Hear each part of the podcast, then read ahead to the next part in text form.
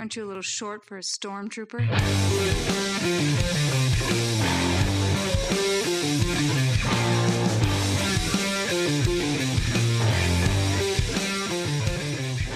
What's up, nerds? Welcome to another episode of The Multiverse Report. We are recapping the week's nerdy news from a brand that means quality to middling reviews and apathetic burnout.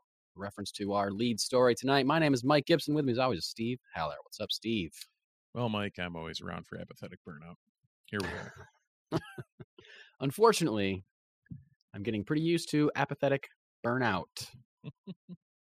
Yeah. Um, that's right. Uh, we got a, uh pretty big Marvel chunk stuff to talk about this week. Um, yeah, we have we have the good, the bad, and the ugly for Marvel this week. yeah, for sure. Um, plus a couple trailers we're going to talk about, uh, some comics news, some comics reviews, and we're bringing back our one shots segment for the first time since uh, the writers and actors strike. We have enough news to put a little couple tiny little stories out there and not really spend too much talking about them. So a couple one shots at the end of this episode. We have enough news to not talk about all the news. We have yeah, we have enough enough news to just gloss over a couple things and not find ways to talk about them for 15 minutes each. uh, Which we are good at, Yeah. clearly Apparently, good at. When we thought we'd be pumping out 20 minute episodes during the uh strikes and we didn't. no, We hit we didn't. an hour and a half more than I'm comfortable with. Just say. Um, this podcast is sponsored by Funky Town Comics in Camillus, New York. Check them out, just like they are every we are every week. Um, lots of great stuff going on down there, as always. Um, any other bit of business? Oh, uh, Steve and I want to remind everybody before we dive in here. Steve and I will be at Saratoga Comic Con, November 17th and 18th? Yeah, seventeenth, eighteenth, nineteenth.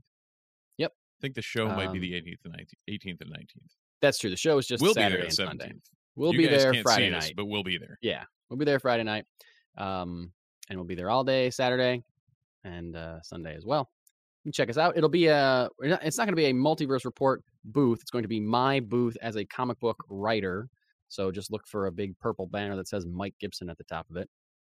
That's where I will be, and uh, Steve will be there with me, and uh, we can talk about comics that I've written. We can talk about any kind of nerdy news that you want to talk about.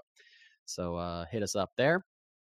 Uh, one last, uh, not but not least, uh, it's not really, it's not nerdy related, but uh, however, those of you that are in the Syracuse, New York area, I just want to say that um, my band, The Action, has been around for a long time. Uh, just announced uh, this past week that we are celebrating our 25th anniversary at a show December 1st at a place in Syracuse called Funk and Waffles. $10 at the door. There's one uh, opening band. There's a, a high school band that's opening for us that should be great. High school punk band called Falmouth. Uh, so you can check them out and check us out. We'll be playing um, songs spanning our entire 25 year um, career, career, uh, 20 our 25 year hobby, friendship hobby.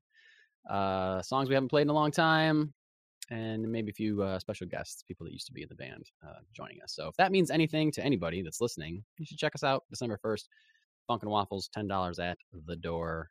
Um, doors at 7, show at 8. It means a lot to me, Mike. But you should have done it on a day I can be there. You can't be there, Steve? No, I'm going to be in Philly that weekend. No. All right, we'll, we'll reschedule. I think uh, I think getting the five of you together is probably a little more important than me being there. Correct.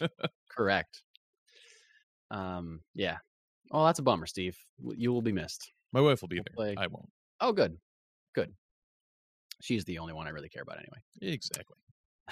Just kidding, of course. Uh, I believe that's all the business to get out of the way. Um, Strike Watch, possibly, possibly the last, second to last episode of Strike Watch. Assuming that if there is a deal, we'll report on that deal. Um, but within the last week, the studios have boasted offer giving a quote last and final offer, best last and final offer to uh, Screen Actors Guild. They haven't said that 17 times already. No, well, the last time that they said that was the deal that they gave to the writers. Okay. and that's the deal that the writers took. So hopefully this is a good deal. I think I I mean we'll find out if they accept it this week. Um, you know, we'll find out all the details of it. I heard some rumblings that the studios caved more on um, their uh, AI stance as a way to get the uh, actors to give up or to reduce their demands for the um, streaming residuals or reduce their streaming residual claim, I guess, a little bit. So that's the rumor that I heard. I mean, I that's a smart tactic. It's a Like, very smart the- tactic. The biggest hanging up, the biggest hanging up. Yeah, uh, we're good at this talking thing. uh, the- Hang up. Yeah. There we go. the biggest hang up of this whole thing was like the actors didn't want to be replaced by computer generated Yeah, nothingness. they they wanted to still have jobs. right. Usually Yeah. comes in handy. Sure. Yeah. So gainful employment is on the top of things to do when you're in a strike situation. right. Yeah. Yeah. The thing that you want the most to start working again under better conditions. So Right. hopefully that happens and um uh we hear about it, you know, hopefully tomorrow. And this thing can be over and behind us. Everyone gets back to work making all the stuff that we love to watch. Speaking of stuff that we love to watch, boy howdy, was there a big article dropped by Variety this week. Uh, Variety, I believe the article was called Marvel in Crisis. And uh, it kind of details a lot of stuff that Steve, you and I have been talking about um, for a while. And I just want to say that I think it was two weeks ago on this podcast. I spent some time talking about how I was under the impression that people at Marvel were probably more panicky and under a lot more stress than they're letting on. Just about uh, with everything that's happening to them, they're probably. I, I think I said something like, I think they're they're having a harder time than they're um, allowing the public to know. And according to this article, I was very right, very right. Marvel in crisis. Now, the article is a very well written piece. It tackles a lot of different um, subjects. We're going to kind of hit the big points of each of them now. I encourage you to go read the actual article if you're interested in uh, details. There's some things I don't agree with really, or think that maybe are getting blown out of proportion, but for the most part, um, uh, pretty solid piece, pretty solid piece. And so this isn't some of this isn't necessarily news as much as it is like kind of confirmation of the vibes that we've been getting from uh, Marvel Studios of late in response to their um, kind of lackluster phase four and five, and uh, you know, dipping in quality and dipping in, or a lot of people have seen it as a dip in quality. A lot of uh, and the world has noticed a dip in uh, box office returns and just general interest in the Marvel brand. So, um, starting off with that, uh, they kind of reference just this general kind of audience apathy um, towards the MCU currently. That you know, whether it's just general superhero fatigue or blockbuster fatigue, and you know, we've talked a bunch of times recently about this past summer. A lot of movies underperformed at the box office that should have been surefire hits. Maybe it was too crowded of a summer. Maybe pe- people are sick of big budget action movies. Maybe that's just you know trends are swinging away from that. Who knows? Um, but this article claims the big problems for Marvel started in 2020 when Disney was more or less desperate to like maintain their stock prices and also um, push Disney Plus, uh, still a very relatively new streaming service. They wanted to push their streaming numbers by just shoving a ton of content onto Disney Plus, especially after the pandemic hit and people weren't going to the movie theater anymore. They wanted to be the they wanted Disney Plus to be the app that everybody was watching.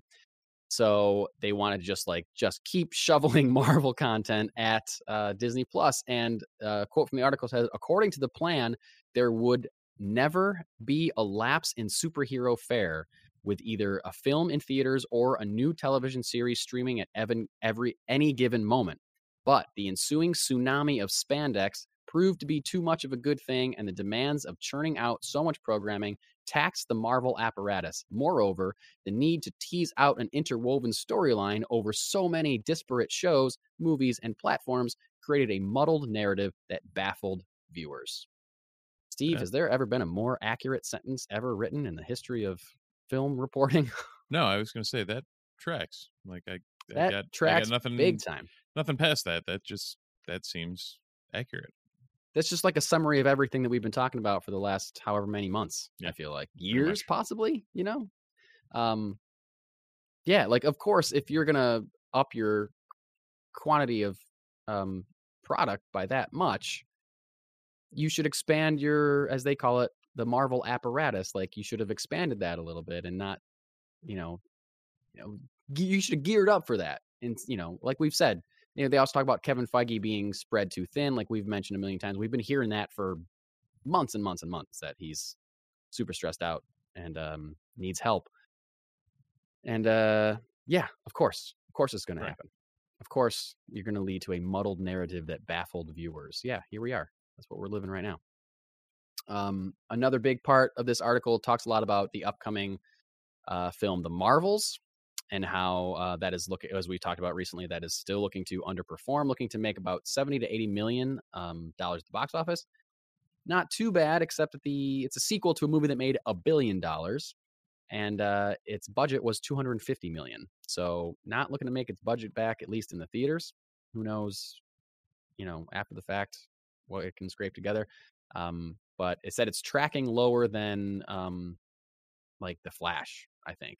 Yeah, was- there's uh, you've I, I've seen it a bunch of different directions of like just above Quantumania to like around the Flash ish, and it's like if it hits the highs, it's almost breaking even, breaking even ish, and if Yeah. it hits the lows, it's in real not good company. Yeah. Um, I mean, I still hope that they pull it out. I hope that it's a good Yeah. movie. I don't care how much money it makes. Like, uh, you know, we talk about box office a lot on this show. A lot of people talk about box office on other podcasts and everything, but you got to remember, box office does not indicate quality 100% of the time. Like, box office indicates maybe Hi popularity. Venom, how are you? Yeah, exactly. Venom, perfect case. Um, uh, this like um, Suicide Squad, the first Suicide Squad movie, made a ton of money, Yeah, and that movie's Not a good movie. bad. Yeah. So like, you know, that's an indication of good marketing sometimes, you know, Yeah. but it's not necessarily a good, an indication of a good film. Um, so this movie could be stellar. It could be incredible and doesn't have to make a billion dollars to be a great movie. But who knows? We Right. uh, that remains to be seen. Now, at the same time, on the flip side, Feige himself has come out and said, and Iger and everybody said, like, hey, this is getting out of hand. like, we need to not spend $300 million on the Marvels. Right. Like, Yeah. I don't know. Well, like I can see it because the Marvel, uh, seemingly from the trailers, a lot of it takes place in space. Right. And uh, when you're moving, doing a space movie, that comes with a lot of uh, effects. You know? Yeah.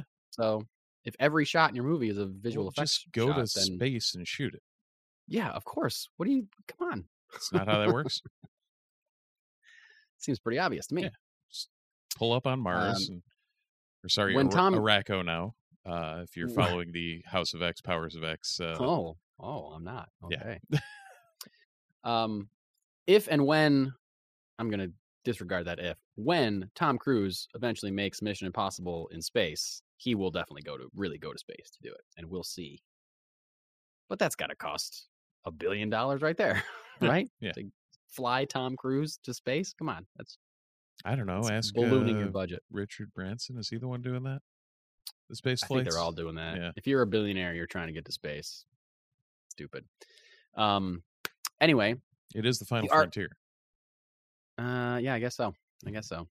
Um, the article says that uh, the production of the Marvels uh, stumbled a bit in its attempt to connect the three different stories or st- three different characters from three different stories instead of just being a simple direct sequel to Captain Marvel, which it couldn't be because it was bringing in these other characters. So it has to do the work for people that maybe didn't watch WandaVision or didn't watch Ms. Marvel and don't know where these other characters are coming from and the narrative seems so interwoven between how these three characters are connected. They're switching places with each other, blah, blah, blah, blah.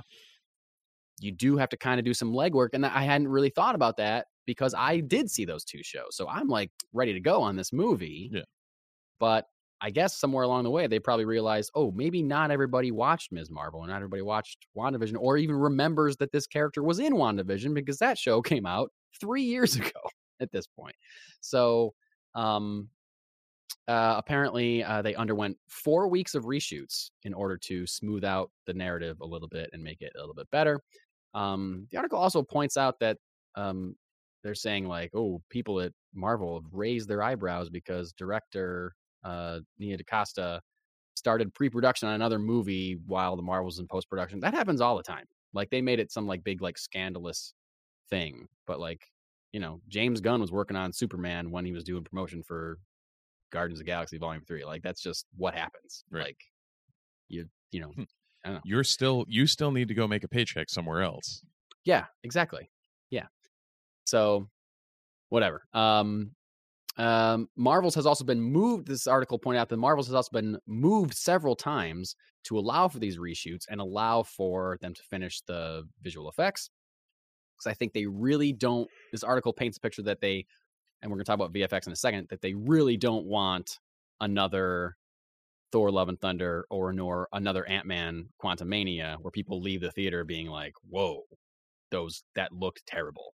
Um, so I think part of the reason that this movie was moved a couple times was to make sure that they could get that right. So hopefully it at least, you know, plot or story aside, hopefully it executes on the visuals. Um Yeah, don't give me the lugs and Moon Knight. yeah, yeah, for sure.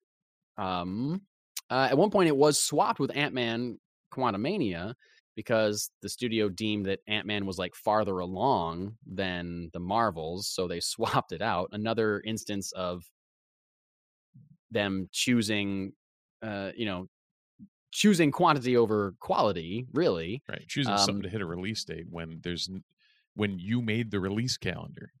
Right, exactly. Like- and that swap is what led to an accelerated schedule for Quantumania, which caused the problems with the visual effects that everyone complained about in that movie. That was like the number one review that I saw of Ant Man Quantumania before I saw it.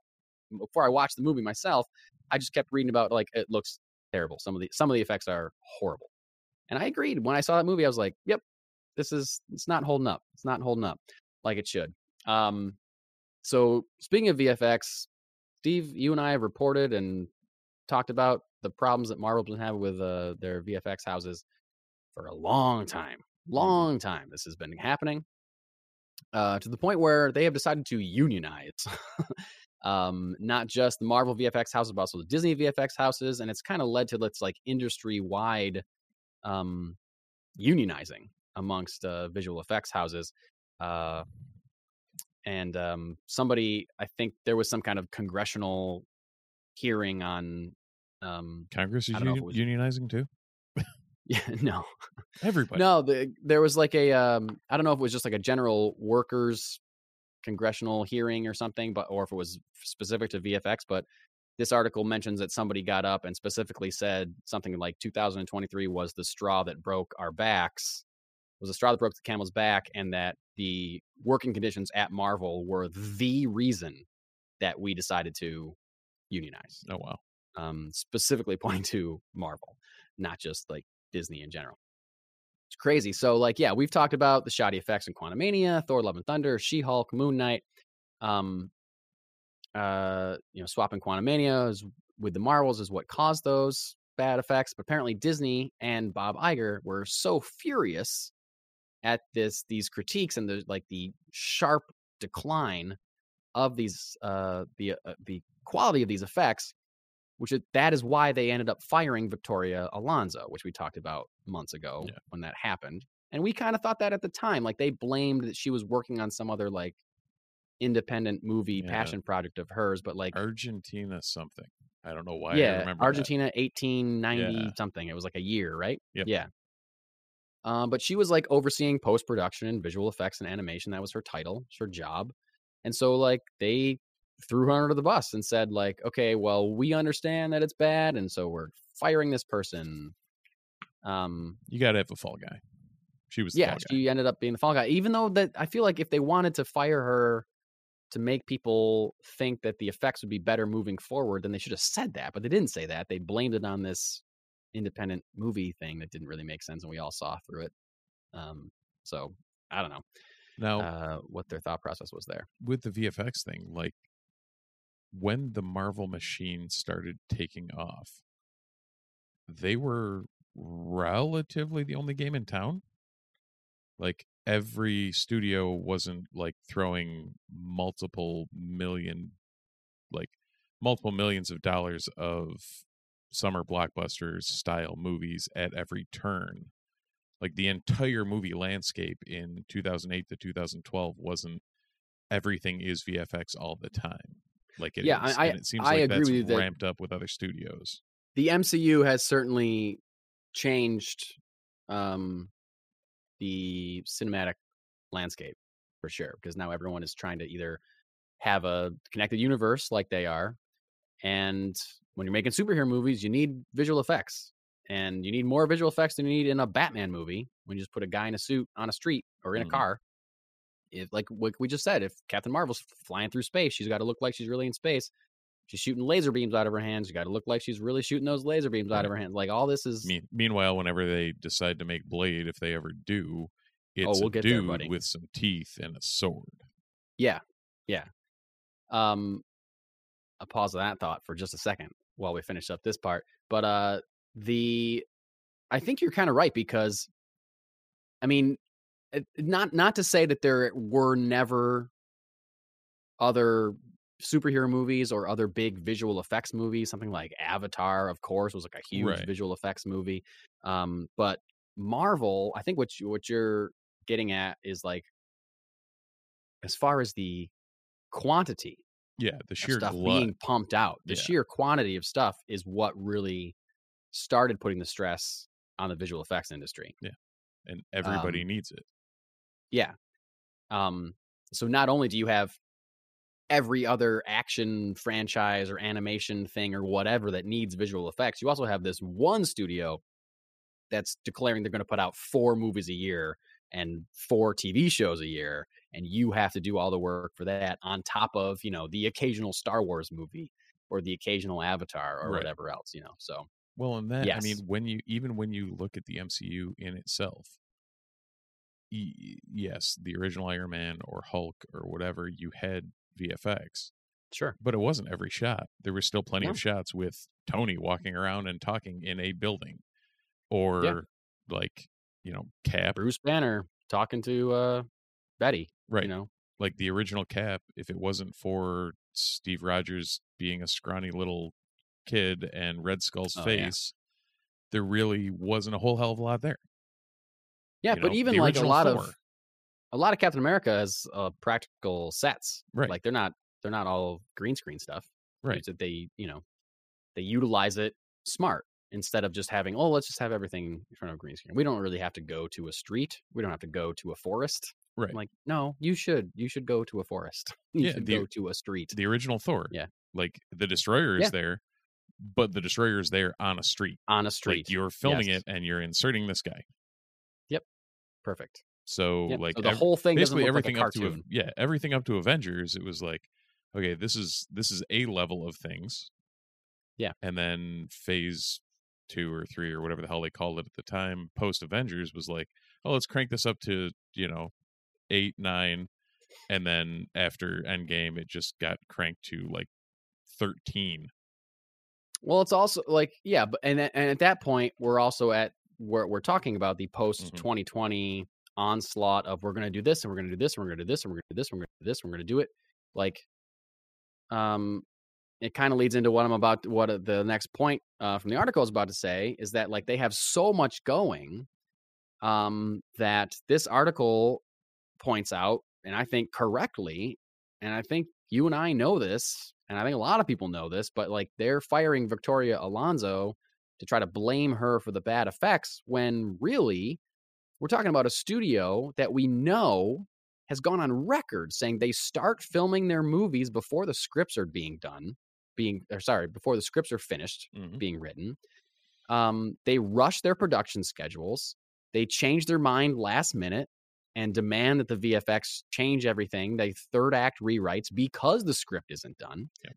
They and because the scripts aren't done, they don't have enough time for executives or whoever to like sit with the story or realize like oh wait maybe this would be better over here or maybe we should change this so those those things happen late in production when they should have already been taken care of before anybody even started on the visual effects of Right. the movies so like these rush production schedules these last minute changes these release date swaps the ha- the unfinished scripts those are the reasons that those those are what you those are what lead to bad visual effects. Yeah. Like it's not it's not just the visual effects that are bad. It is because you didn't give them enough time or you made them change whatever like because you didn't have the first part settled. Mhm. Like I saw like I don't remember who said but the the best like story writing advice or some of the best story writing advice I've ever heard is like if you think you have a problem with your third act, you don't. You have a problem with your first two acts. Solve those problems and your third act is just writes itself. Yeah, Right? makes sense. And it's the kind of thing that it's kind of like you can apply that to the the idea of just making a movie or making a show. Like Mhm. if you when you when you finally get to like post production, if something is wrong, then it's because you didn't do something in pre-production or you didn't do something during production. Like they're all they're all connected. So you have to you have to be solid before you start shooting, or you're going to end with a bumbling mess at the end. And it's pro it's really probably just for the grace of God that they were able to be successful for so long with ju- with that method of just like oh we'll figure it out later but like that's just not sustainable and they're finding that out now they're in the they finished their fuck around era and they're fi- they're falling into their finding out era i think or Yeah. maybe they're trying to climb out of it Yeah, I think I, I think that sounds right. And uh, Yeah. you you did say I believe you uh, used the term bumbling mess, and I sure think that may be able to describe uh, one Eric Brooks and the character Blade. Uh, at this yeah point. yes you mentioned blade earlier um this article talks about blade a little bit as an example of something that they've had mess. been of a bumbling mess that they've been having tons of problem with um, the article points out that this is a movie that's been through five writers two directors and at one point had to shut down production just weeks away from filming because of script and story issues um, oscar-winning actor mahershala ali who approached Marvel himself and said, I want to be Blade after he won his Oscar. The first thing that he did after winning an Academy Award for his performance in Green Book, he went to Marvel and said, I want to play Blade. And they said, okay. And they announced it four years ago or whatever. And here we are, not even in production, not on Blade. Hmm. Uh, apparently, Mahershala, uh, sorry, Mahershala Ali was ready to walk away from the movie and quit um, at one point because there was a lot of different you know, scripts that weren't working. There were this article alleges that at one point there was a script that was being led by like a team of three like women and that Blade was like the fourth lead and he wasn't even the star of his own movie. But then I read a report from someone that was a writer, one of the writers on Blade. He said that he'd never seen a script that was like that, wasn't- at all. Yeah, that wasn't Yeah, Blade so, like- focused because well, it's Blade. It's in the name. Yeah, exactly. He's like, I don't know. He's, he goes, I can't say that I saw everything, but I never even heard of any any ideas that Yeah. resemble that. So who knows how accurate that is? It it seems silly to have a movie called Blade and have him not be the lead. Like, I don't know how much I believe that. I mean, you saw Um, Ahsoka, right? Uh, well, yeah, that's true, but this that's Star Wars, and we knew it was going to be an ensemble thing, and this is Yeah. a movie called Blade, a relaunching of a franchise, really. Um, and this article uh, mentioned that Marvel is now looking to spend no more than a hundred million dollars on Blade, so going uh, kind of on the cheaper side for them. Which, Street level, you could pull it off. yo, that makes me very excited. Yeah. like you're going to try to make a hundred million dollar Blade movie? Yes, you should make all your movies for a hundred million dollars. Oh, yeah. Like, don't stretch your budget, or you know, stretch your budget and in a way that forces you to stretch your creativity. Yeah. you know, like I don't know, man. Like, Yeah, actually, that's that's a good point. Has has the MCU gotten into a George Lucas with the prequel situation, where there's no one to tell them no anymore, right? Yeah, and they're just doing things, and they're you know uh, off into Never Never Land, and nobody's like, "Hey, this is a bad idea. Let's put some bounds on this, and you guys figure some things out. Instead, they're blowing three hundred million on, you know, not not to not to besmirch the Marvels, but like. 300 million on any movie like Well, like, the, it's only the Marvels because that's the most recent one but like Quantum use one that's come out of it, like, too. Exactly. I was gonna say use one that's already come out, Quantumania. Yeah. They blew a ton of money on that, and people didn't like it. They Yeah. were like, eh, "This is meh. Who cares about this?" the But- Eternals like and same deal sure, sure. At least the Eternals was trying something new. Yeah You know, the Eternals look different, and I still want to revisit that movie. But I, I feel like I would like that more rewatching it, but I agree. I especially in the state that we're in now with Yeah. Marvel stuff. I think the Eternals would be like, oh, this Breath is actually type, really yeah. good. Yeah. Um, but this article also mentions, and I don't think I wrote it down. Um, but it says that apparently Marvel usually only tests their movies with audiences full of other Disney employees or family and friends of those Disney employees. And the Marvels was the first, like they felt that it wasn't working. They felt it wasn't working. So they took what was for them an unprecedented step of having a public, uh, like showing Yeah. of them, like a pre screening of the film. Um, and that's where they got the middling reviews, which caused them to go back to do the reshoots, I guess. So, but like, like you're saying, there's nobody to tell them no because they're only showing it to like the people that already are drinking the Kool-Aid. Right. You know what I mean? Like, oh, we'll show this to other Disney and Marvel employees that already know everything that we're doing, and maybe they've worked on the movie even, or like, you know, the parents or friends of people that worked on the movie are coming to see a movie. Like, yes, you're just showing it to people that are already invested in this thing. You need to show it to strangers. You need to Yeah. show it to people who've never seen a Marvel movie. So I think you're onto something there when you say it's like George Lucas and the prequels, like no one can tell them Yeah. no. Um, but again, I think they're in the find out era of the MCU right now, and they're realizing, oh, oh, people can tell us no, and they tell us no by not going to see our movies or reviewing them poorly on Right. um, shows and podcasts or whatever. You know, Also, let the record show that my brain is not completely foobar. Uh, Mahershala Ali also won for Moonlight, which is the one that I had remembered, not the Green Room. Or Green That's right. Not for Green Room. I don't think anyone won an Academy Award for I Green don't Room. think so that is a either. dope movie. Have you ever seen that? Do you know what I'm talking about? I know what you're talking about. I haven't seen it. It's a horror movie. Yep. Where yeah, a band plays at like a Nazi bar, Yeah. and then they get like trapped in the green room because then all the Nazis are trying to kill them and they need to escape. It is great. Nice. Very good. Check it out. Also, never not seen Green confused Book. with the Green Knight, which I still need to see. Whoa. You've never seen that? No, Dude, you gotta watch that movie. I know. The It Dev, is- the, you're talking the Dev Patel one, right? Yes. Yes. That is a mind bending, Mhm. weird ass masterpiece of a movie. It is so good. And I love So that good. story too. So Yeah, dude. Yeah. You will love it. It's Nice. great. Visually spectacular. awesome. Spectacular.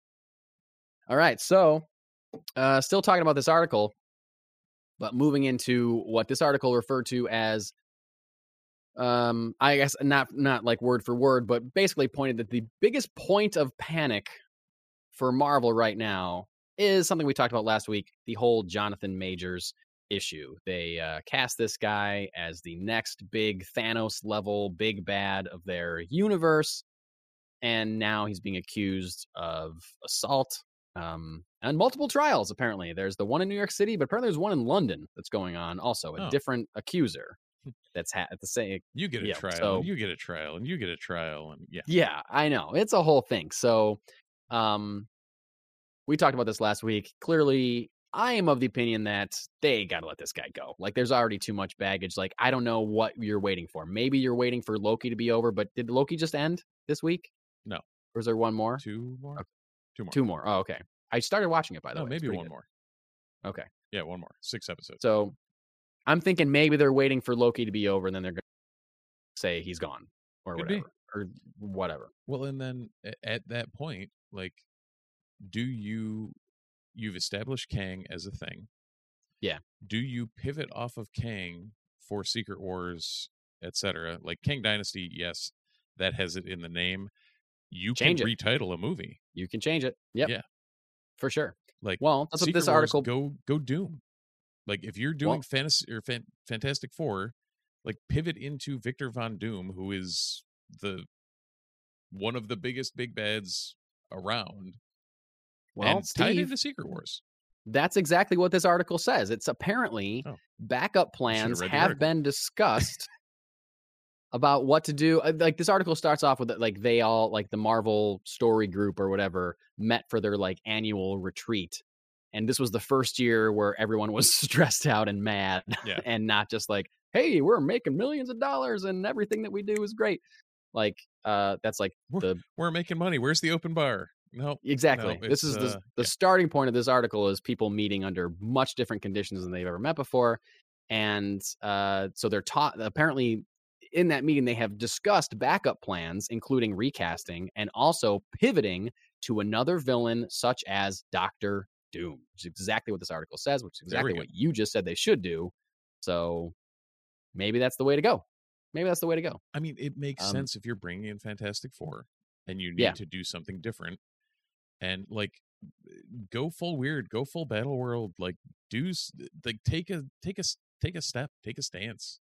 Yes. Yeah. Throw something out there that's crazy. Yeah. Give it a shot. Um uh apparently they've even already considered moving away from Kang even before the legal trouble, the assault Oh, charges. They were already they already considered moving away from Kang after Quantumania wasn't like a huge hit. Um so it's something they're thinking about. They're making plans apparently. But the thing Um, that's see, that's the weird thing though, is like he was one of the best parts of Quantumania. You're right. Yes. Like Quantumania wasn't a flop because of Jonathan Majors and the Kang thing. It was a flop in spite of it because for all of the Jonathan Majors shit going on, the guy can still act. He's a great actor. He's very good at acting. Yes. However, but- he he he may, you know, uh, innocent until proven guilty, etc.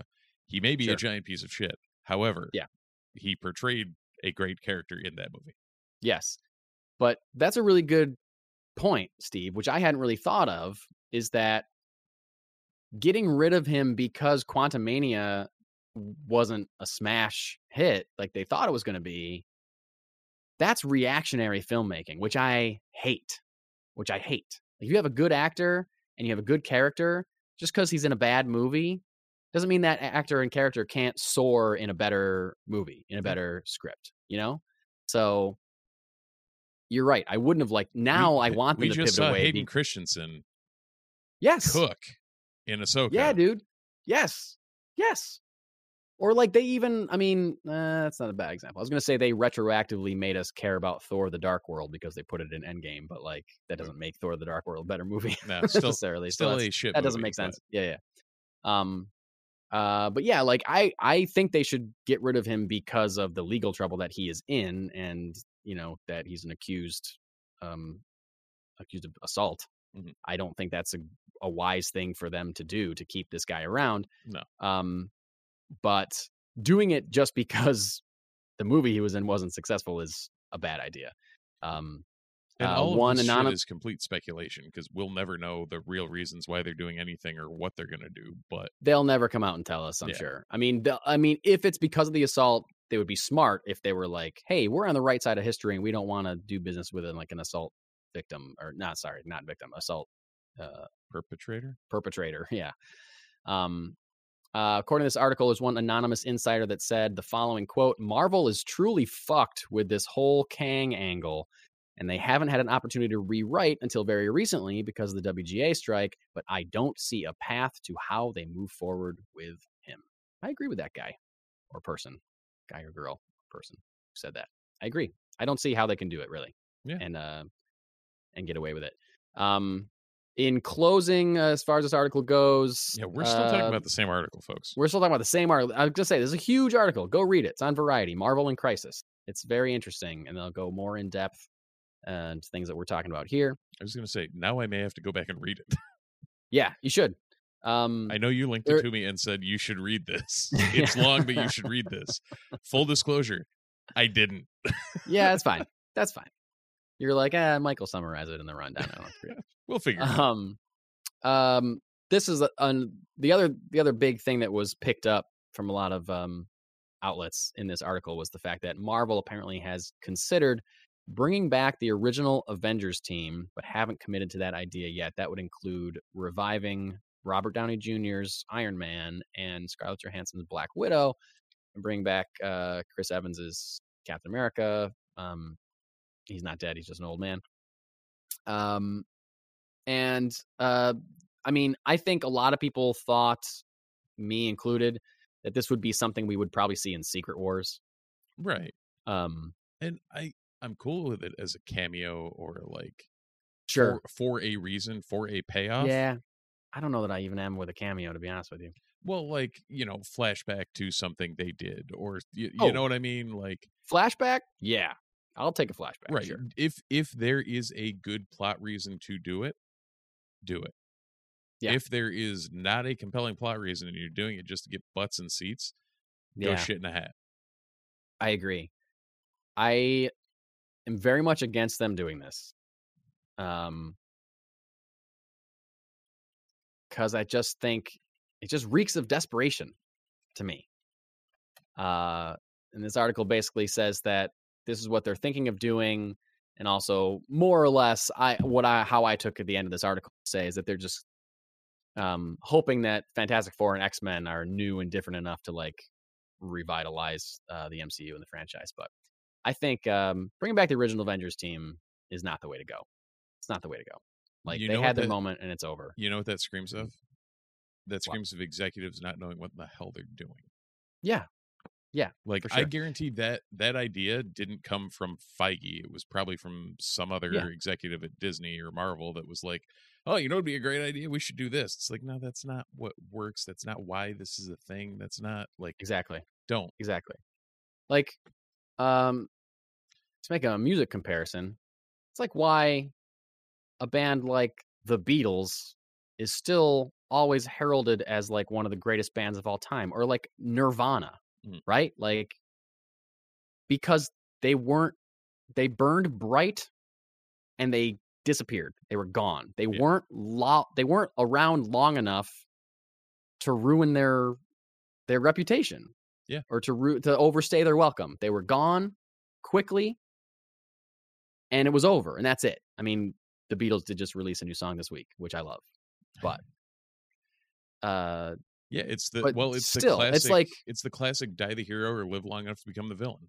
Exactly, Steve. Exactly. Like uh and I'm I'm sure if John Lennon had survived, then we would have gotten a Beatles thing the 80s or 90s or Right. whatever and it would have been like all right, I don't know what are they doing here. Or like the Well, Rolling same- Stones, like they just put out a good album too, but like the Rolling Stones have been plagued with like old jokes and when are they going to retire for their Right.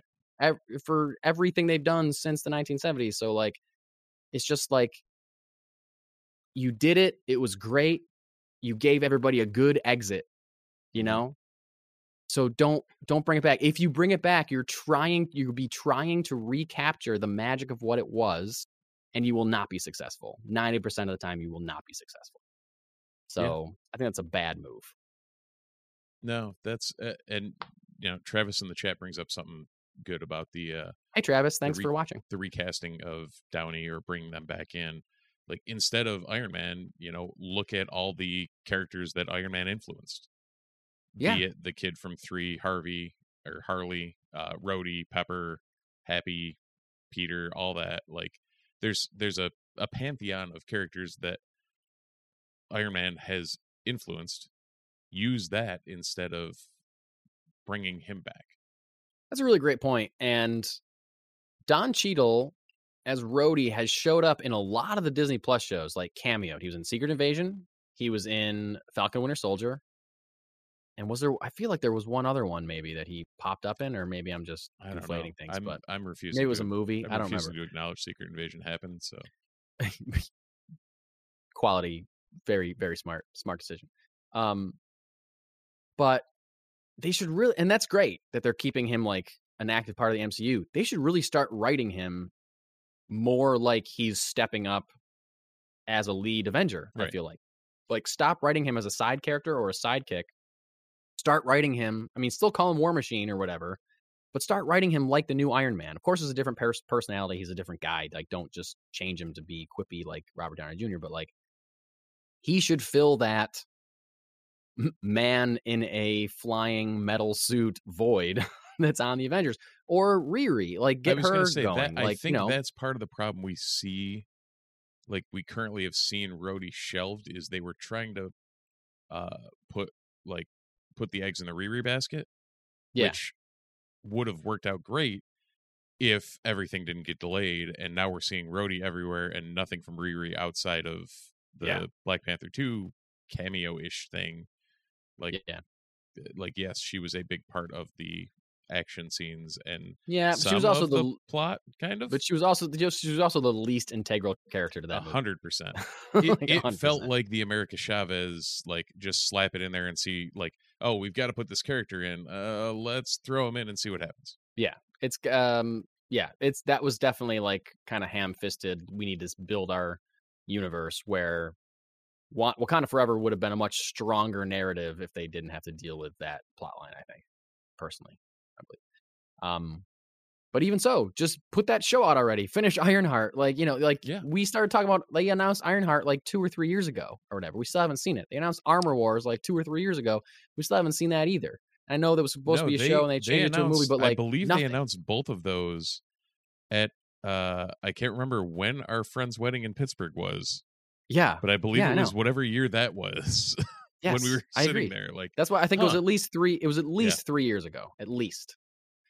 So wild, wild and crazy, crazy and wild. Three to four years ago, because it was pre-pandemic that we were at that wedding. yeah, we weren't wearing masks or anything. We No. were nervous about COVID. Eh, insane, however, insane. Yeah, my son was They born, really- so it's between four and six years ago. Okay. They really need to. This is the last thing I'll say, and then we can move on to the other Marvel thing that we won't talk about for as long. I I think they really need to pull themselves back when it comes to announcing what they're going to make, because yeah, more and more we're seeing things get pushed or just delayed to a point of like we're questioning whether or not they're even going to make Blade. Like, do we care about Thunderbolts? Do we remember that they're making Armor Wars? Like, I forget about Armor Wars all the time. I constantly forget about Captain America 4, and that's like a big character. right. And one I'm like- actually excited to see. Yes, for sure. But like, I do you keep forgetting pull back on this stuff. And I forget I keep forgetting they changed the title on it too. Yeah. Like how much less of a problem would they be in right now if they hadn't already announced a movie called Kang Dynasty, which has the name of a character who is now played by a guy who was about to be on trial for assault, for assaulting a woman Yeah. in New York City. Like that's bad. Like if you had announced that movie, then we wouldn't have seen all like because you announced that movie we're like, oh, this was clearly going to be a big character and Marvel's in a lot of trouble. If they had announced that movie, we wouldn't. We'd be like, oh, they No, should would- recast that guy, but it wouldn't be as, that knew big of a him- deal. Right. And any of us that knew him from the comics are like, okay, he's popping up here. He'll just pop up through a bunch of random things and it'll be Yeah. fine. Right. Um, one uh got another thing from the chat. Uh Love it. sorry, it, I had to scroll back through the chat. Uh so Devil's Advocate, one uh one argument that's uh brought or never brought up. What's an example of when bringing back a dead character actually worked? Whoa. Great question. Now Travis brings back or brings up a Star Trek reference uh, for Search for Spock. Unfortunately, I have never seen that movie or get that reference, but it does undo the. Apparently, it undoes the Wrath of Khan ending, which I do remember. yeah. Uh, so now, like, I haven't seen that movie either, but I have seen Wrath of Khan, Yeah. and I know that then that they appear in undid. later Yeah. movies. so clearly, something they did something.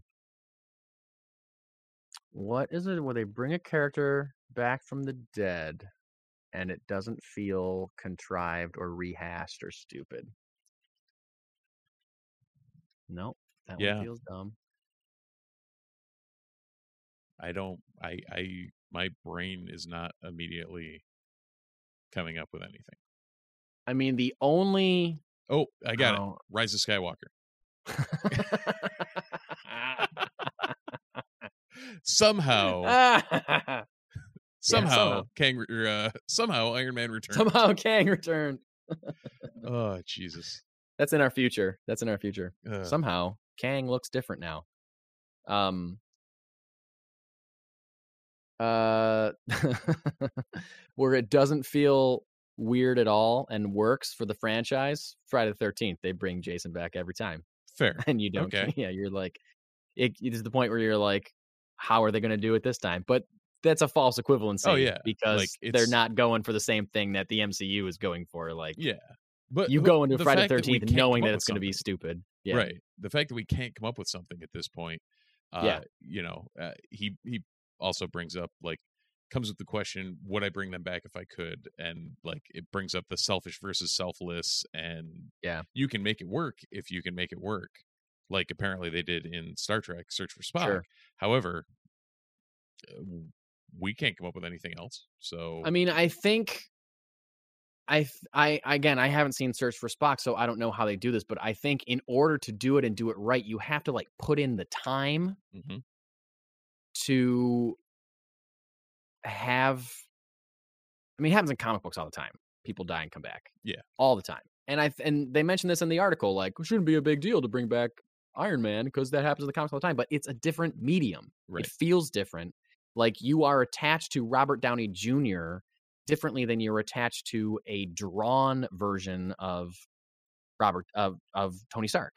Like it's just it just is. That's just Yeah. It's true. You're like attached to an actor, so it's just it's just different. It just hits differently. Right. And in So- comics, when you when you read Death of Wolverine, you know there's going to be Wolverine lives. You know. like Yes. Yeah.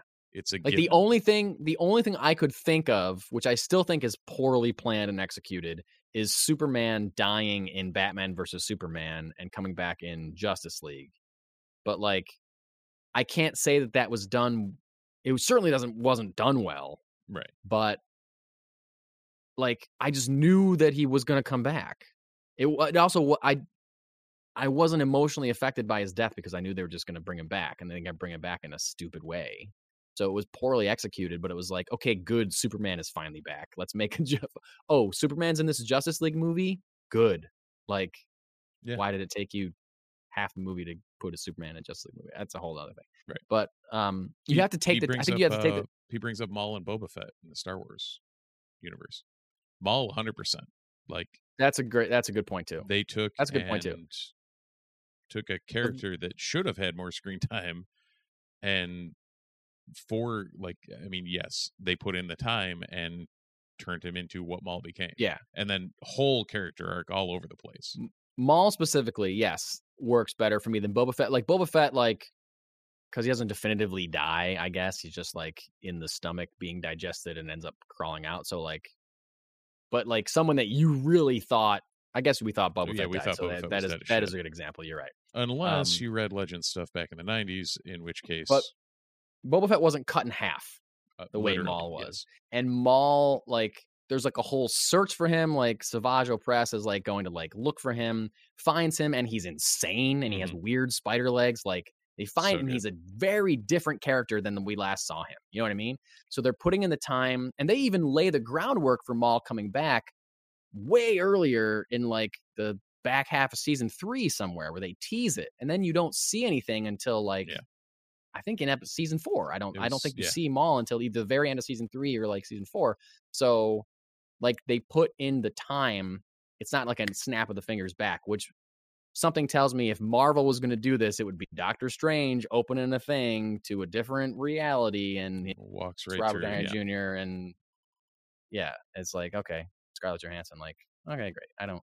I'm not emotionally attached to this. It's got to. It's got to be. uh, It's got to be. It's got to happen from an emotional place, a personal and emotional place. And I don't know that they have the patience to do that because they haven't shown the patience to take their time with a lot of stuff recently. So, who knows? Well, something they've not been taking their time with uh just dropped a trailer as well. Yeah, moving on. Finally, this is a going to be a long episode. We Oh, gotta we're still in- through these. We're still in Marvel for the We're record. still on Marvel. We don't have a ton of else other stuff, but like we got to cruise these other things because it's going to be a long one. We got a trailer for Echo, uh, Marvel's Echo Disney Plus show, spin off of Hawkeye. and technically a spinoff of the Daredevil Netflix series, I guess, at the same time. Um, we got a trailer for it. This is a series that they announced was going to be dropped all at once in January, uh, binge style, Netflix style, instead of we being released weekly. All signs pointed to the series being bad because of that decision. Um, they're dropping it in January. They're dropping it all at once. It's not good. We don't. We, we heard that there were reshoots and recalibrations, and like, episodes were cut and heavily edited. So I'm not expecting a bunch out of this show. However, it was a dope trailer. Oh, trailer was great. Trailer is great, and I've said we've said this on this show before. We've been burned by good trailers before. Clearly, the aforementioned uh, David Ayer Suicide Squad movie had a great trailer. Mm. Great trailer. But so um this is not only um not only the next Disney Plus series that we're going to see. It's also the first Disney Plus series that's to be going to be rated for mature audiences, rated MA. Yeah. For mature audiences. And this trailer lives up to that rating for sure. There's a lot of blood in this trailer. It's a very violent trailer. It's a very gory trailer. You see a guy get shot in the head, just straight up, right gun right up to his neck. Bam, gross. And you saw Wilson Wow. Fisk being Wilson Fisk. Saw Wilson Fisk beating the hell out of somebody in an alleyway.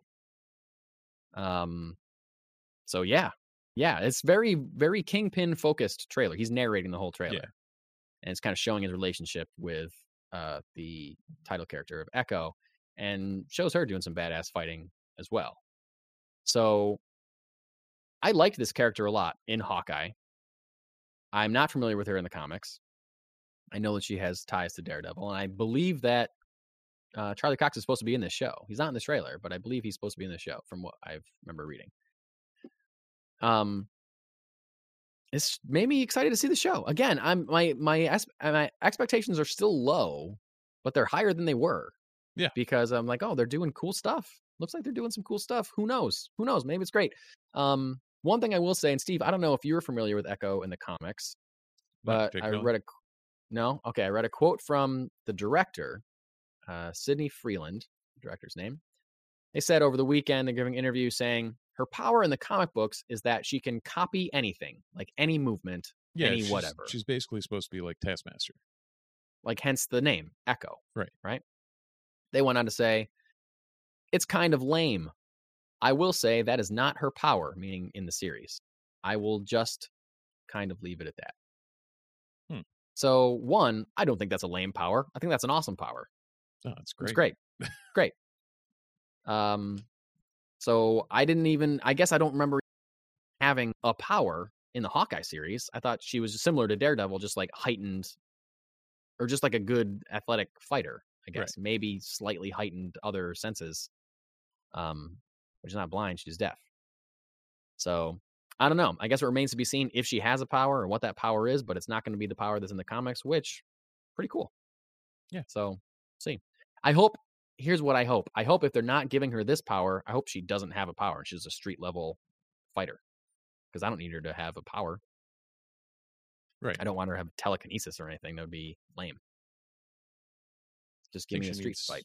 She needs like a random like scorpion from Mortal Kombat 2 thing that comes out of her arm or something. Sure, yeah, give her a cool Yeah, weapon. Sure. Yeah. But that's all I need. That's all I need. Um, so yeah, this show comes out in January. Yeah, I think both And, of us um, were more pleasantly surprised with it than we expected. certainly with the trailer. Well, it remains to be seen how we feel about the show, and I'm sure we'll talk all about it uh, uh, when we can uh, binge the heck out of it in January. Another trailer we got this week for a series we may have never talked about or very seldom talk Yeah. about. Maybe here and We're there. we're running low on franchises that we never talk about, but this one might be one we never talk about, or maybe we just slightly touched on in the past. A new trailer for the first trailer for a movie called Kingdom of the Planet of the Apes. This is um, directed by Wes Ball, the guy that did the Maze Runner series. Comes out this Memorial Day. It is the fourth film in the rebooted Planet of the Apes series. Started with Rise of the Planet of the Apes. Um, and it is the 10th in the overall franchise, Planet of the Apes franchise, including the originals. So, Steve, how many Planet of the Apes movies have you seen in your life? Uh, including the originals, Yes. probably five ish.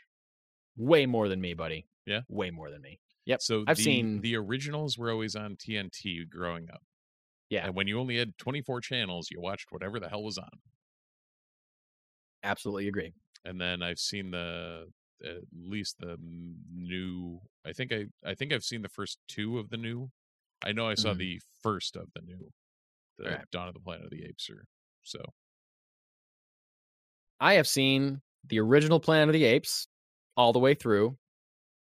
Okay. That's it. That's it, my friend. nice. I have seen parts of other ones.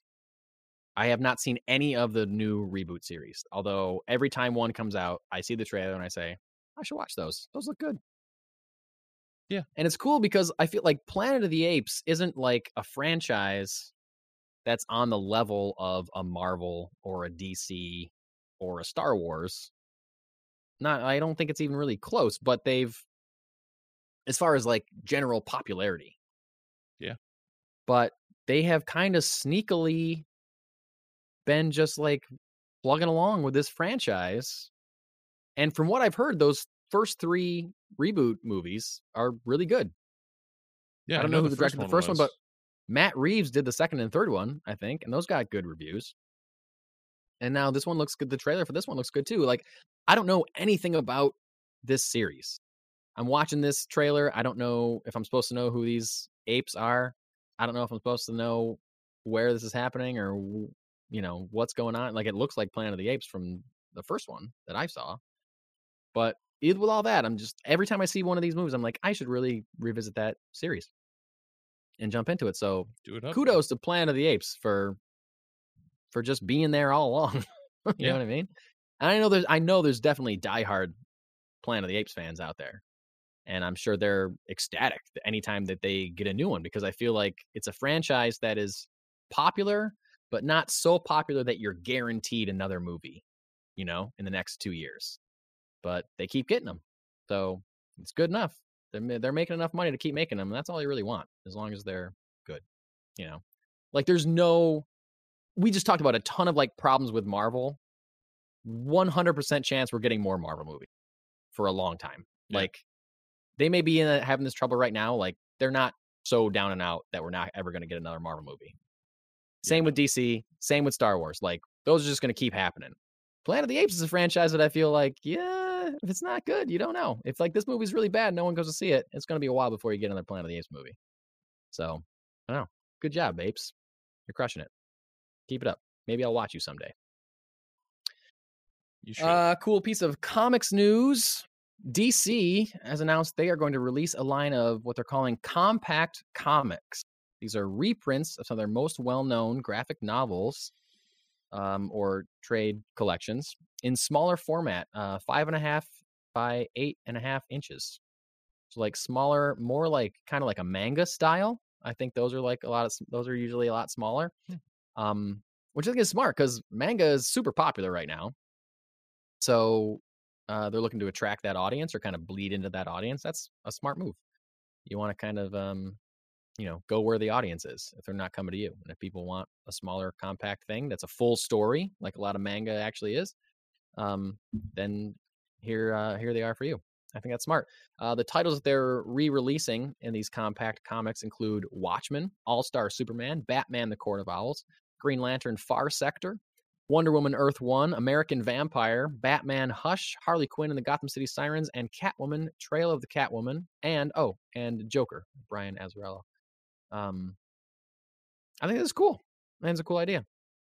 I'm not sure when the first one's coming out, but um, I think it's smart of them to be, be able to pivot strategy when they see industry, um, the industry changing or industry. Uh, what, am- what am I trying to say? Yeah. You know, a shift in the industry. shift. There you go. A shift Um, in the industry. But how do you bag and board a five and a half by eight and a half? Well, you don't bag and board. No, they're like graphic novel I know. collections. Yeah, yeah, yeah. Yeah. Um, yeah, I I guess. Yeah. I mean, if that's if that's where if that that's where the audiences are moving towards, like I feel I feel like in general collecteds are where people tend to be moving towards anyways. So Yeah. like I, I still like I'm- floppies, but I would much rather have it all at once and I am trying to move back towards collected editions Yeah. by myself for sure. Although I do enjoy the floppies still. Speaking of floppies, I have a comic to review. Do you have a comic to review? I do have a comic to review. Would you like to go first this week? I feel like I went first last week. I don't remember, but Sure. Okay. So uh what you got? this week, Jesse down at Funky Town gave me one of his personal favorite uh series, Oh, cool. Ice Cream Man. Ice Cream Man. so uh they're they're kind of vignettes like not connected outside of like some through lines here and there so Yeah. me picking it up with number 37 was not uh not anything too Not a crazy problem. it's um See, that's good to know because I didn't know that. I hear a lot about Ice Cream Man. I hear a lot of uh, raves about how good it is, but I've been I haven't ever picked one up because I thought it was a continuing story. You're telling me it's like an anthology kind of Yeah. series. yep so it's Oh, like cool. a horror anthology I did not Um, know that. My i don't know what to how to describe this one Oh, um, okay. overall pretty solid like it was it was once once i wrapped my head around what was going on there's two diametrically different stories ha- happening. One is uh a pair of humans talking through what we find out is the um creator of uh the second half like the the alternate story uh the comic creator uh it's his his brother and sister uh discussing him dying via suicide Oh. um and then on the flip side you have a bunch of uh can't really see them but cutesy little uh yeah, I can see him driving a tank, yes like dogs or something. dog furry something or others um in the middle of what is known as Vietnam Nam and it is one of the That's most hilarious. Ridiculous out there uh stories you will read but also makes you think like crazy and it was it was good it was Wow. definitely good it's it's hard to put it into words um Yeah. but like yeah there's it it was heavy which Oh, i didn't expect going into it from everything i'd Yeah. heard about ice cream man it's like okay Right. um but yeah yeah it's uh Well, it's called Ice Cream Man. You don't necessarily expect right heavy, disturbing horror Yeah. from a book called like, Yeah, The Ice Cream Man, which I think is probably part of the fun of it, Right. Part of the appeal. Yeah, but yeah, glad i was glad i glad i got to take a look at it and uh yeah, Nice. Well, I am glad that I got to read uh, my comic for the week as well, which is Transformers number two. Written and drawn by Daniel Warren Johnson, colorist Mike Spicer, letterer Russ Wooten. Now, you might remember a few weeks ago, Jesse at Funky Town Comics gave me Transformers number one. And I am not a huge Transformers fan. I haven't been since I was probably six or seven years old. So I read that one and I liked it quite a bit. I was surprised at how much I liked it. Again, surprised at how much I like this book. okay This is a really solid book. It's really well written. It's written in a way that I think I said this one the last time I was reviewing number one, where a couple times I bought a Transformers book because my son wanted to read one. And the plot and the dialogue was just so dense and so complex. Neither of us could figure out what they were talking about. There's so much lore, there's so much explanation as what's going on. Like, and it's so talky. Yep. And like, I don't know this. I don't know what's happening. And he's like, Dad, this is boring. I'm like, Yeah, I know. This is much more simple, much more effective. Would I read it with my seven year old son? No, I would not, because it's a little bit darker. It's a little bit PG 13. And I had to say that to somebody that messaged me about after I reviewed the first one. They were like, Oh, I'm glad it's good. Me and my sons are really excited to read it. And I was like, eh, No, man, hold back on that. Yeah. Because uh, humans uh, die brutally in this book. Right. if you're And interested where- in reading it pick it up read it and then make the Yeah. assessment don't like dive right into For sure. give it to and the kids kids are different for sure. So who knows? But like the first one pretty much an uh, whole book was an action sequence. Yeah. whole book was them kind of crashing and realizing that they're on a different planet and the Decepticons are still after them. It's crazy. This starts off with a great character moment of Optimus Prime coming out of like the cave that they're kind of hiding in for the night and realizing like looking at the world being like wow what beauty this planet has. It's so unbelievable. And then he accidentally it's not meant to be funny but it kind of is he accidentally steps on a deer and kills it and because he's a giant heavy Right. robot. Um and then he's like so sad and grief stricken that he's accidentally killed something it speaks a lot to his character in a way that i don't think i've ever felt for optimus prime ever as like a, a character or someone that like or creature that has emotions even. I'm like oh he's a robot. I don't care about him. I can't get into him because he's a robot. That's kind of how i felt about it and this immediately was like oh i get it. I get it. He's a giant robot thing that has an appreciation for the delicate delicate fragility of earth because it's so opposite of what he is. And like in that moment i it clicked with me in a way that it never has before like the whole transformers thing Mhm. i was like oh i get it i get it Yeah. and then on the opposite of that there's great reactions there's the two human characters that are um Shia written LaBeouf. very well and what's that I said Shia LaBeouf. no, it's not Shia LaBeouf. It's a kid named Spike and his sister interacting with them in a way that like kind of humanizes them and obviously it like works for them to explain like we're from Cybertron and all this kind of stuff, like uh, exposition stuff. Um, and then on the other side, you got the Decepticons that are just like uh being very ruthless towards humanity. They refer to humans as squishies, which I think is really funny because they can be squished in their hands, which you saw in the end of the first issue. Spoiler Mhm. alert. Um, and this is great. This is great. There's one. Um, I think it's is this Starscream? I don't know the words, but like two fighter pilots eject from a plane to try to get away from him, and he just claps his hands around one of them and explodes in a bloody mess. That's Starscream in a nutshell. Yeah. So, um. Anyway, this is a great series. It's a great series. It's a great book, and this comes out this week. This is a uh, pre-release review this Wednesday. You can get this at Funky Town Comics, and you should.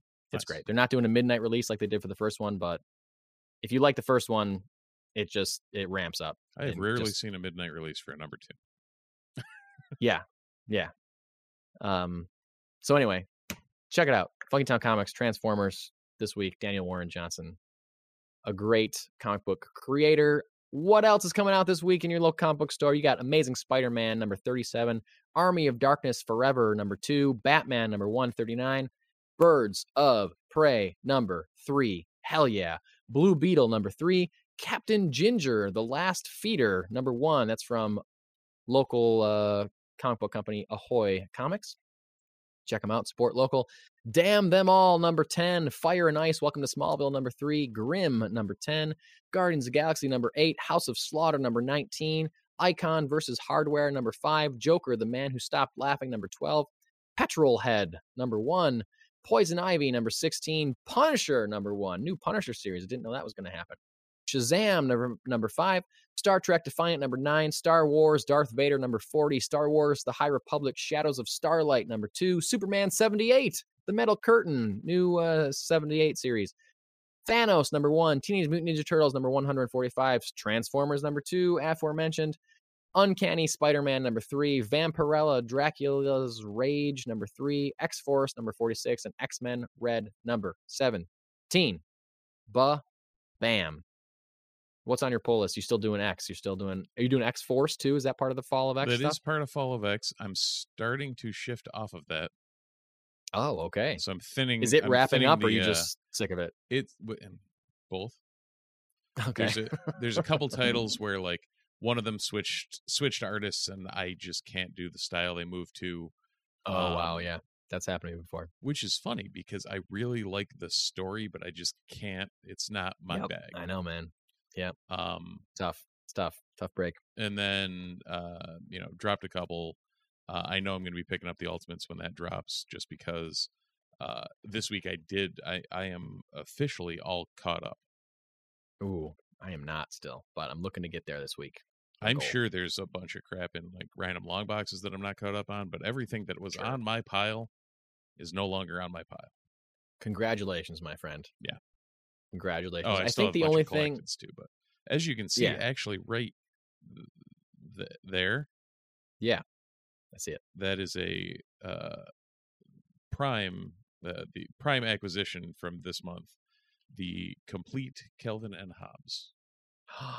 you got it. I did because Oh, I was so disappointed. So we actually got it for my brother-in-law, and my wife was effectively, uh, she effectively asked me, "Why didn't you get a copy for yourself too?" And I said, "I can as long as it's still on sale."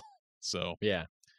Yeah. um, yeah, but Awesome. yeah so that'll be that'll be great but uh ultimate or wha- i can't remember what the hell they call the ultimate invasion or no not ultimate invasion the ultimates or whatever the kickoff was for the ultimate universe came out last week Ultimate Universe, I think, wasn't it called? might have been Or- ultimate universe yeah I don't know. I don't remember. that'd make too, many sense Ultimate things. uh Yeah. but that came out very solid read also picked up spider boy less solid read Oh yeah. um, oh okay. i don't know it just doesn't do like spidey doesn't need a robin i don't know I agree. I agree. Um, and it was a very, I guess, if you like the campy nature of spider books, it might be fine. But I it was not my didn't didn't didn't hit the the same feels that I needed it to. So that's Yeah. a that's a one and done. But it did have a cool JTC cover that I grabbed. So cool. um, Oh yeah, I saw that cover. Yeah. That was a great cover. how about you? yeah. Anything uh, new, original? Um, no, I haven't read anything this week really. Um, I'm pull this week. I am pulling Birds of Prey three and Poison Ivy. Um, I still haven't even read Birds of Prey number two yet, but now I'm excited. Now I'm going to wait until Wednesday so I can read number two and then immediately number three because number one was so strong uh, that I'm excited uh, to continue to that series. It's definitely on my pull list. Poison Ivy has been great. I feel like I haven't.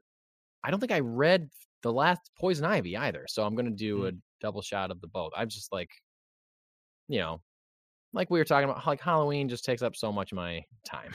Right. like the now that you've made it through party it, that I have, like, yeah, we're through it, so I can start catching up on stuff. So, um, so those are the ones I'm pulling. Who knows? Uh, who knows what else I will randomly pick up off the shelf? There's definitely some stuff I have in my pile that I forgot that I even have.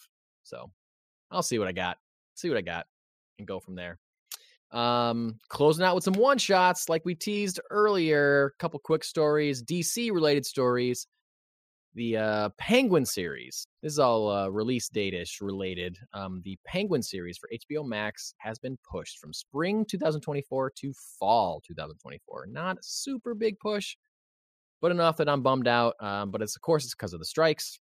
Nothing they can do about it. Smart move to push it before the SAG strike is even over.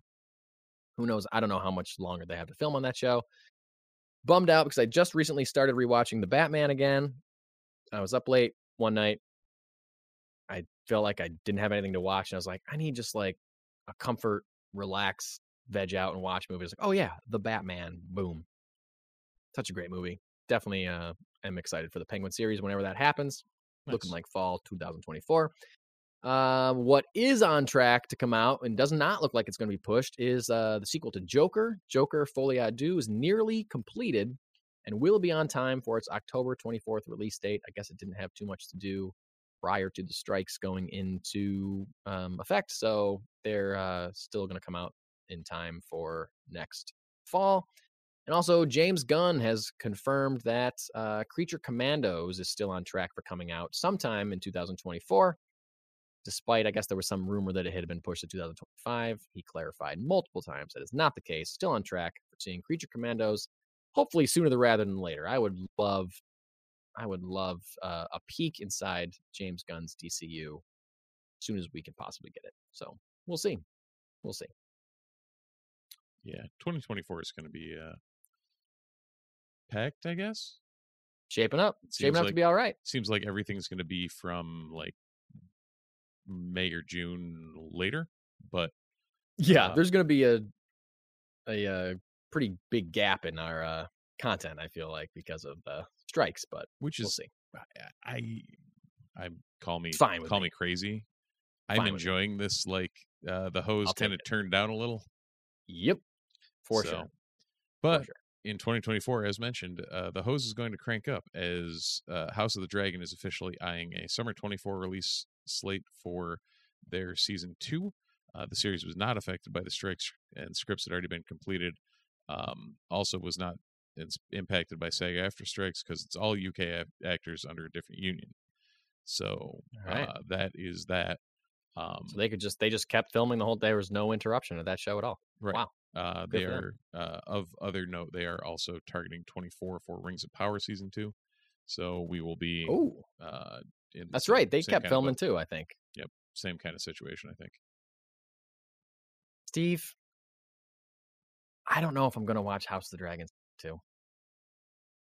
I I, will because my wife will want to. So Because here's the thing, I didn't finish season one. Mm. I liked it fine, but I got distracted and I didn't watch like the last two episodes. I mean, there's And a I lot of other things coming like- out. and I don't feel like I need to watch the last two episodes. So I don't know. I know I know we were like covering that show for this for this podcast. I don't know. I may I may see if you want to get someone else to watch to cover House of the Dragon with because I don't know if I want to even watch it.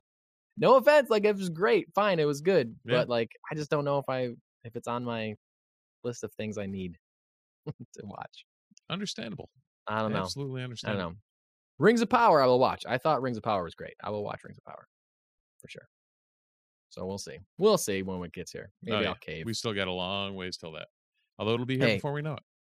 It's also possible that House of Dragon will be the only new television show that's on during the summer of 2024. So if Right. that's the case, maybe I'll watch it just to fill some time. But until then, I think that's all I got. Steve, you got anything else? No, no, I've got nothing. Uh, check us out on the socials if you feel like getting in contact with us. Uh, the Multiverse Report and most of them Multiverse Report on Blue Sky, maybe I don't know. Uh, either way, if you Google us, we're there. We're on Um, we're on threads now too. We're on Oh, threads. Yeah, that's it. That was that other one. I, I knew I was forgetting something. Um, feel free to please uh, subscribe, like, review, leave comments, all the above. Really All helps us out. Uh, anything on Apple Podcasts would be a absolute bonus and boon and assistance. Uh, please leave a review there. And uh, beyond that, I don't know.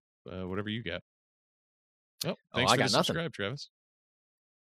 Hey, thanks, Travis, and thanks for uh, chiming in and asking questions and giving us uh, some examples. That was great. I really like the engagement with the chat. That's awesome. thanks. Travis. Um, so I guess that's it. So until next time, thanks for watching, thanks for listening, and we'll see you in the multiverse.